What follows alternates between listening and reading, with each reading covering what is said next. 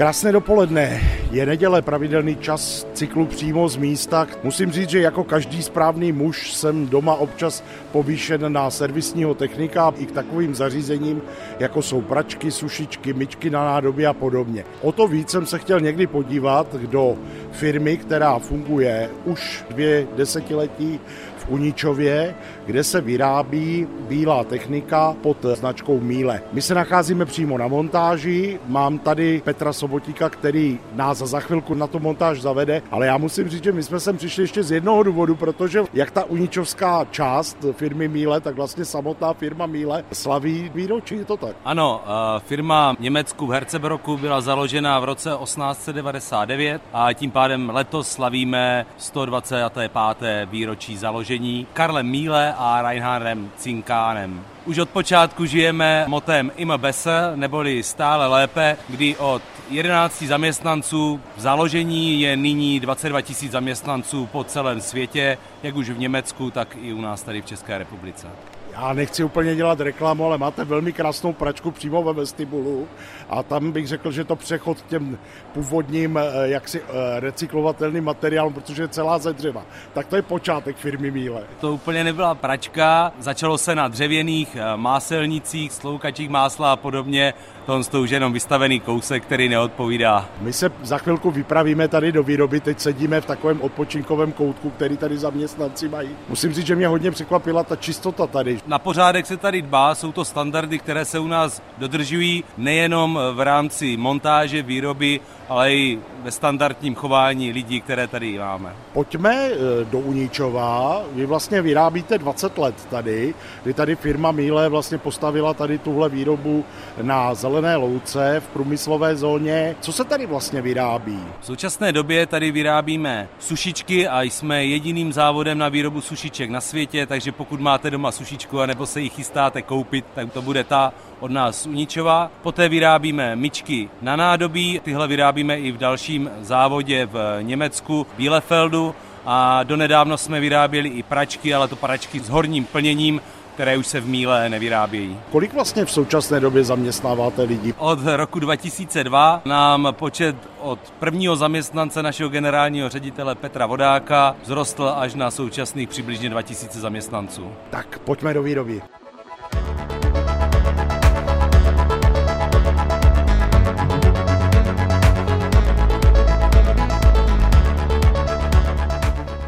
Přímo z místa Český rozhlas Olomouc a dnes putování po firmě Mílek. Podíváme se na to, jakým způsobem se vyrábí a montuje sušička na prádlo.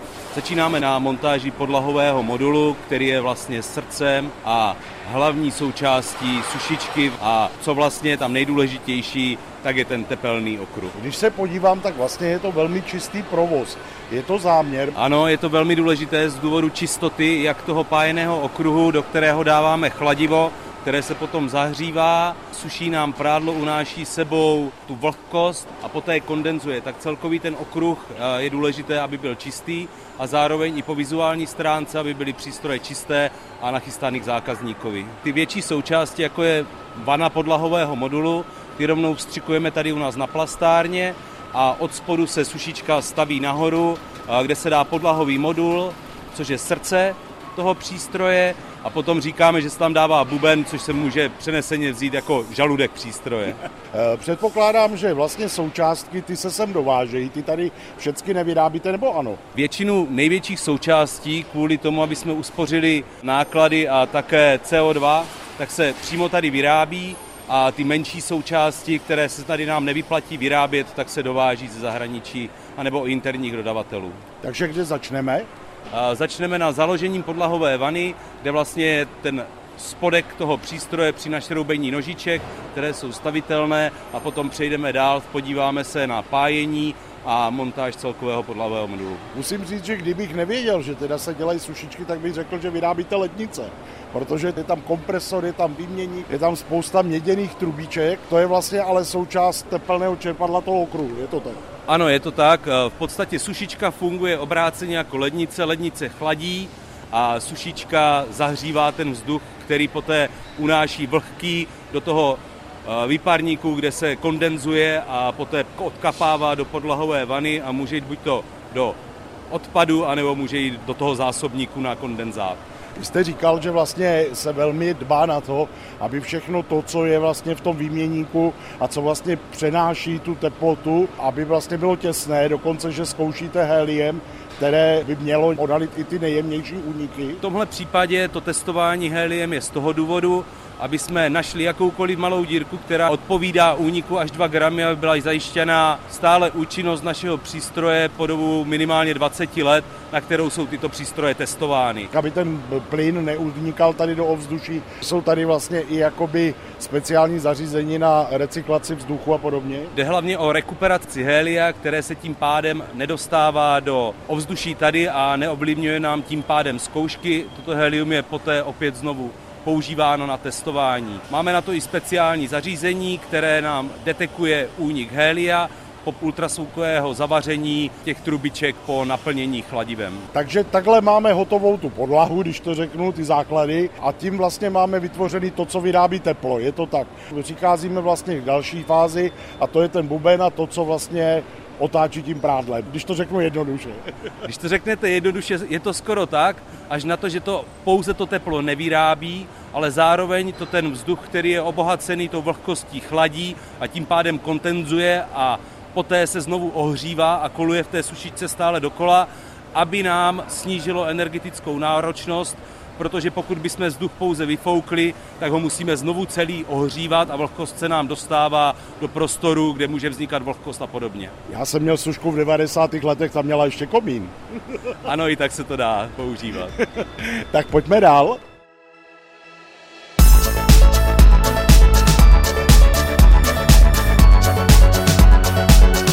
Ve firmě Míle v Uničově procházíme linkou na montáž sušiček na prádlo už jsme se vlastně podívali na základy, tak teď se podíváme, jak říká můj dnešní průvodce Petr Sobotík, na žaludek celé sušky, kde vidíme vlastně eh, ten buben, který známe, má tu známou voštinovou konstrukci. Ano, je to náš patent a je to hlavně kvůli tomu, že při pohybu toho prádla v tom voštinovém bubnu potom povrchu vzniká malinká vrstvička vzduchu, který v podstatě to prádlo nenalepí, ale stále dokáže kolem něho proudit vzduch a tím pádem prádlo není tolik pomačkané a je v podstatě bez žehlení možné je uložit po vysušení. Já jsem si všimnul, že vy vlastně eh, montujete eh, ještě před tím bubnem tu přední stěnu a vy jste říkal, že vlastně dneska je to tak, že už ta sušička není celý ten rám, jako to bývalo kdysi, ale že vlastně ta přední stěna, to je ten nosný prvek, na kterém vlastně všechno ostatní visí, je to tak? Částečně ano, eh, je to jeden z pevných prvků, protože to vedení vzduchu vpředu vede ten teplý, vlhký vzduch, poté přes filtry a zpátky do podlahového modulu a na něj se v podstatě dá ten buben a také se umístí vzadu na zadní stěnu ložisko, kterému tady interně říkáme pánvička. Všiml jsem si, že vy ty bubny ještě vlastně pořád děláte z kovu, spousta výrobců už nespoužívá plasty, Není to výhodnější? Výhodnější to není a hlavně kvůli přenosu tepla a také ta využitelnost toho materiálu kov, ten je v podstatě velmi lehce recyklovatelný. Plast, tam eh, jsou určité problémy, hlavně při vazbě na ostatní materiály a jeho recyklovatelnost tím pádem i klesá kvůli znečištění. Když jsme se tady bavili, eh, funguje tady takové účko, kde vzniká ta sušička. Za jak dlouho jste schopni ji vlastně smontovat, když to řeknu do té, téhle. Mně to připadne, že to jede hrozně rychle tady. Nejrychlejší takt eh, na montáži Máme 45 vteřin, takže si představte, že každých 45 sekund vypadne jeden přístroj z jedné montážní linky. Pane bože. Zde už vidíte uh, zadní stěnu a přední stěnu, včetně vedení vzduchu, ve které je ten buben uložen. Dá se na něj klínový řemen, který potom tou sušičkou točí na jednu stranu, na druhou stranu aby to prádlo bylo stále provzdušněno a vysušilo se ideálně, tak je potřebujeme. Vlastně eh, ono strašně závisí, aby to těsnilo, aby ten vzduch neutíkal nikde jinde, byť by se zdálo, že u té sušičky to není tak háklivé jako třeba u pračky, takže to zatěsnění se provádí také vlastně už tady při té montáži. Ano, jsou tam těsnění, která jsou vložena mezi vlastně tu přední stěnu, respektive vedení vzduchu a ten daný buben, aby byla zajištěna těsnost a potom používáme takzvanou PUR technologii, kde spojujeme ten horní a spodní díl podlahového modulu na to, aby tam nedocházelo k e, netěsnostem a úniku toho funkčního vzduchu, který nám to prádlo suší.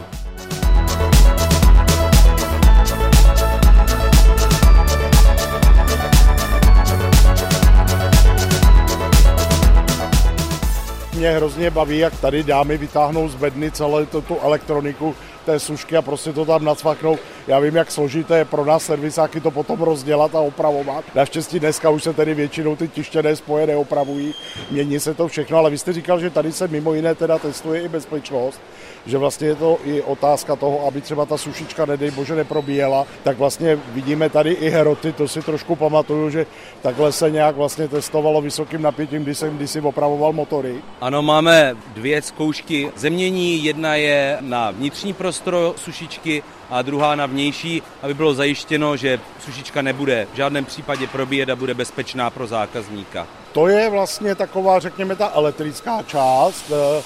Co ještě vlastně zbývá z tohoto doďa? Vidíme, že tady už se montuje i ta dvířka, která zavíráme. A co teda ještě vlastně zbývá? Mně se zdá, že už je skoro hotovo, nějaké kryty a můžeme jet? Ano, jeden z posledních montážních kroků je uh, montáž víka a poté přejde sušička už jako hotový přístroj na karusel, kde máme jako v Benátkách gondoly, které vyzkouší, zdali je přístroj plně funkční. To znamená, a... něco sušíte? Ne, provede se pouze, že je podlahový modul v pořádku, buben suší, čerpadlo na odvod kondenzátu je také funkční, tím pádem se povede krátkodobý test, který v podstatě obsáhne veškeré funkce toho daného přístroje, který používáte v domácnosti. Tady už se nám sušičky trošičku, řekl bych, to je takové přehlídkové, jako by pro mě molo, už se nám kapkou ukazují. Vy jste říkal, že vlastně tady dochází k takovým speciálním testům, jako například test, jestli jdou otevřít dveře a jestli otevře malé dítě, je to tak? Ano, zkoušíme otrhovou sílu dveří, to v případě, že by se dítě mohlo zavřít dovnitř, což se občas může stát, děti si hrají všude možně, a tím pádem se otestují, zdali jejich síla je schopná to otevřít a zámek úplně by nezacvaknul. Takže to je stoprocentní testování všech přístrojů. Je to tak, že vlastně každá ta sušička projde eh, nějakou za první zkouškou, to znamená, každou minimálně zapnete? Nejenom zapneme, ale i zároveň otestujeme odvod kondenzátu, jestli se točí buben a jestli ostatní části jsou v pořádku, jestli se spouští kompresor a ten podlahový modul je stoprocentně funkční.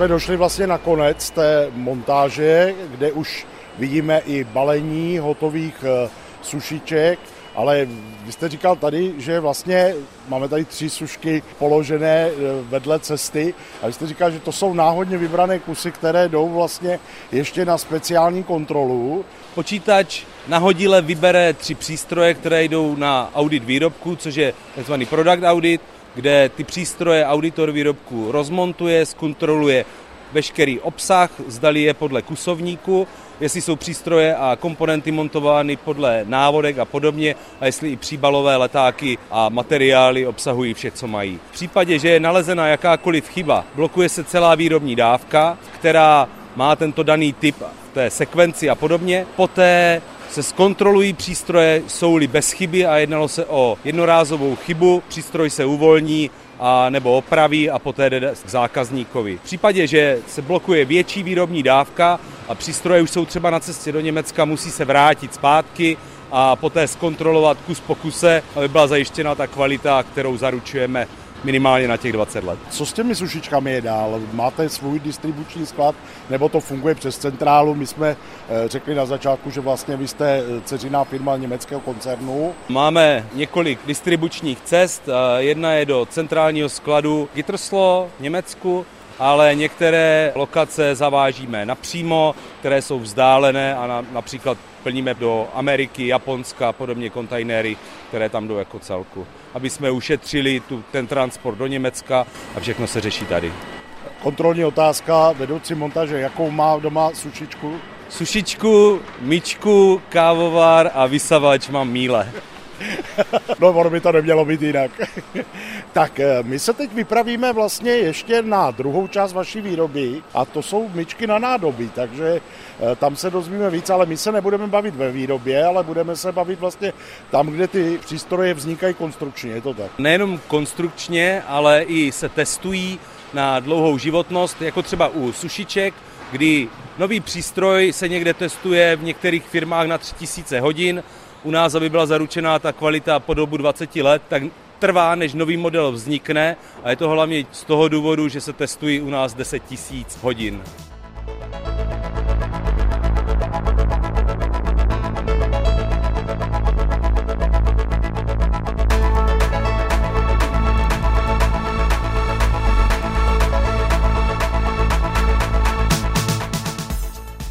Přímo z místa Český rozhlas Olomouc a dnes putování po firmě Míle v Uničově. Mým dalším průvodcem je eh, vedoucí konstrukce Radim Pospíšil. Musím říct, že už je to tady slyšet, že jsme se z toho hluku montáže přesunuli do eh, vlastně ticha konstrukčních kanceláří a tady vznikají teda ta druhá část vlastně výrobního procesu a to jsou myčky. Je to tak? Dobrý den. Dobrý den, ano, my tady u nás v konstrukci jsme rozděleni v podstatě na dvě party. Jedna má na starost sušičky a jedna má na starost myčky a my jsme teď právě popovídáme o té části myček. Když se podíváme na myčky na nádobí, tak dá se i v těchto věcech ještě vymyslet něco nového a po čem se vlastně jde, když se vytváří nové myčky? Určitě se v tomhle směru pořád dá dělat něco nového. Jedna věc je daná v podstatě legislativou Evropské unie, která se neustále zpřísňuje. To přímo souvisí, řekněme, s energetickou spotřebou jak vody, tak energie. Samozřejmě Míle je firma, která se snaží myslet ekologicky, takže se snažíme být v tomhle směru, řekněme, trošku napřed před tou evropskou legislativou. A další věc, na kterou se soustředíme, je samozřejmě ten konečný spotřebitel, ten náš zákazník. Takže se snažíme, aby ty výsledky toho mytí byly neustále dokonalovány a samozřejmě ten komfort toho zákazníka. Takže například aktuální téma, které zákazníky zajímá, slyší, tak je hlučnost té myčky. To je věc, která je opravdu nepříjemná, protože myčky máme ve většině případů v kuchyních, takže tam vlastně se i odehrává část toho rodinného života. Zase předpokládám, předpokládám, asi úplně jako odhlučnice myčka nedá, nebo jde to? Plně stoprocentně se samozřejmě odhlučnit nedá, protože vždycky tam bude docházet ke styku té vody která pod nějakým tlakem umývá to nádobí, bude dokázat ke styku s tím samotným nádobím i s tím nerazovým plechem toho mycího prostoru. Jo? Takže někam na nulu, aby byla myčka prakticky neslyšitelná, se nedostáváme a nedostaneme, ale snažíme se a můžeme se snažit to eliminovat. Těch cest je víc, není to samozřejmě jenom tohle, že jsou to nějak ubalí, můžeme uspůsobit tomu ten samotný mycí proces. Trošičku odbočím, vy jste součástí velkého koncernu, který má sídlo v Německu. Nakolik vlastně ten vývoj probíhá třeba i v těch jiných firmách a nakolik probíhá tady? Máte to nějak rozděleno? Protože hodně často se třeba mluví, že jsme montovna, že se tady všechno jenom montuje, ale jak jsem viděl, tak vlastně spousta věcí vzniká i přímo v těch firmách, byť jsou to ceřiné společnosti nebo jsou to vlastně pobočné závody. Je to tak i u vás? Je to tak i u nás, co se týká konstrukce, tak u nás v Uničové konstrukce od roku 2015 Spolupracujeme s naším mateřským závodem, který je v Bielefeldu. V podstatě všechno, co se dělá na vývoji myčky, děláme společně, takže nejsme v tomhle zcela samostatní. Spolupracujeme přímo s Bielefeldem a ty úkoly probíhají souběžně. Není to problém, když to je přece jenom daleko, i když v dnešní době elektronizace už asi není problém se spojit s kolegy přes mít nebo přes něco a domluvit se. Tak v dnešní době už to samozřejmě není takový problém. Situace covida tomu trochu napomohla, že si lidi zvykli více používat různé Teamsy, Skype a tak dále, takže prakticky denně jsme ve spojení s našimi kolegy pomocí různých kolega. softwaru. Kolega, kolega se zrovna ozývá. Asi nás slyšel. Pojďme trošku k tomu, jak vlastně moderní myčka funguje, jak to vypadá. My jsme to viděli na těch sušičkách, tam jsme to viděli přímo na montáži. Myčka, zase musím říct, pár jsem v životě rozdělaných měl, takže vím, že jsou tam elektrické věci, to je to čerpadlo, to je nějaký ohřev, je tam nějaký ventilátor, který zajišťuje to sušení a pak je tam spousta takových tajemných věcí, co jsou různé nádržky, nádobky a tak dále, kterým já se jako elektrik ligař vyhýbám. Tak jaký je princip té myčky, když to řekneme velmi zjednodušeně? Ten princip v podstatě není některá složitý, ty různé zásobníky, je tam zásobník vody, kterým vlastně se jako první naplní vodou z řádu. Tahle voda potom následně jde do toho samotného mycího prostoru. Z toho mycího prostoru steče dolů do takové nádoby, té my říkáme sběrná nádoba a z této sběrné nádoby je potom objevovým čerpadlem hnána do těch ostříkovacích ramen, které zajišťují vlastně ten přívod vody tomu samotnému nádobí. A když jsme se se bavili o těch nádobkách, myslím si, že zajímavá nádobka je zásobník na sůl, který někdy bývá trošku záhodou pro spotřebitele. Nejsou si někdy úplně jistí, proč se tam ta sůl dává. Znám spoustu lidí, kteří tam tu sůl ani nedávají. Ten zásobník soli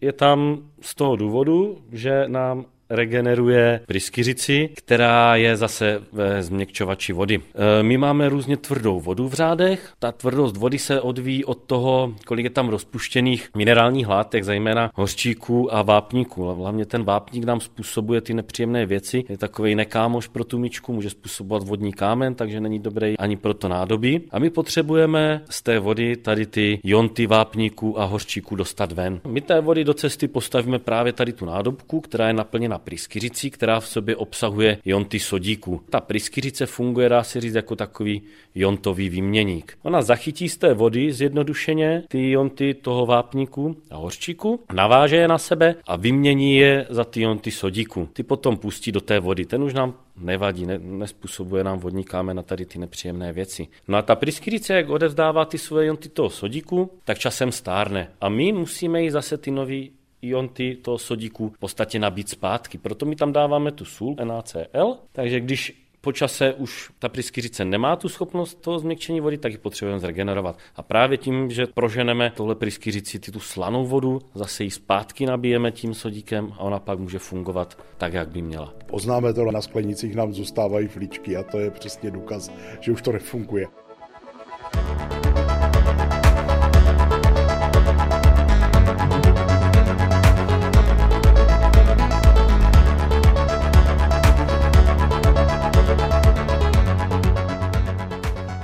Mluvil jste o tom, že se ale třeba pořád jako řeší některé věci.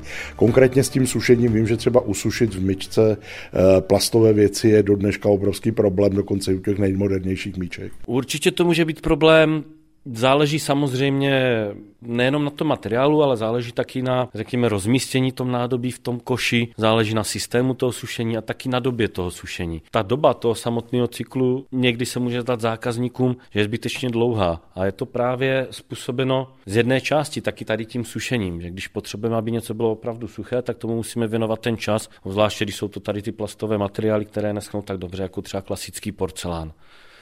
Vraťme se do výroby. Vy vyrábíte eh, myčky jenom pro domácnost nebo i ty průmyslové? Tady v Uničové vyrábíme pouze myčky pro domácnost. Zdá se, že teda v těch myčkách už je víceméně všechno vymyšleno a teď se teda jenom laboruje, eh, co kde ubrat a přidat, aby to bylo co nejefektivnější a tak dál. Eh, dá se vlastně ještě vyvinout něco úplně jiného, co třeba zase ty myčky kvalitativně posune někam hodně dál? Myslím si, že ten prostor tam určitě je.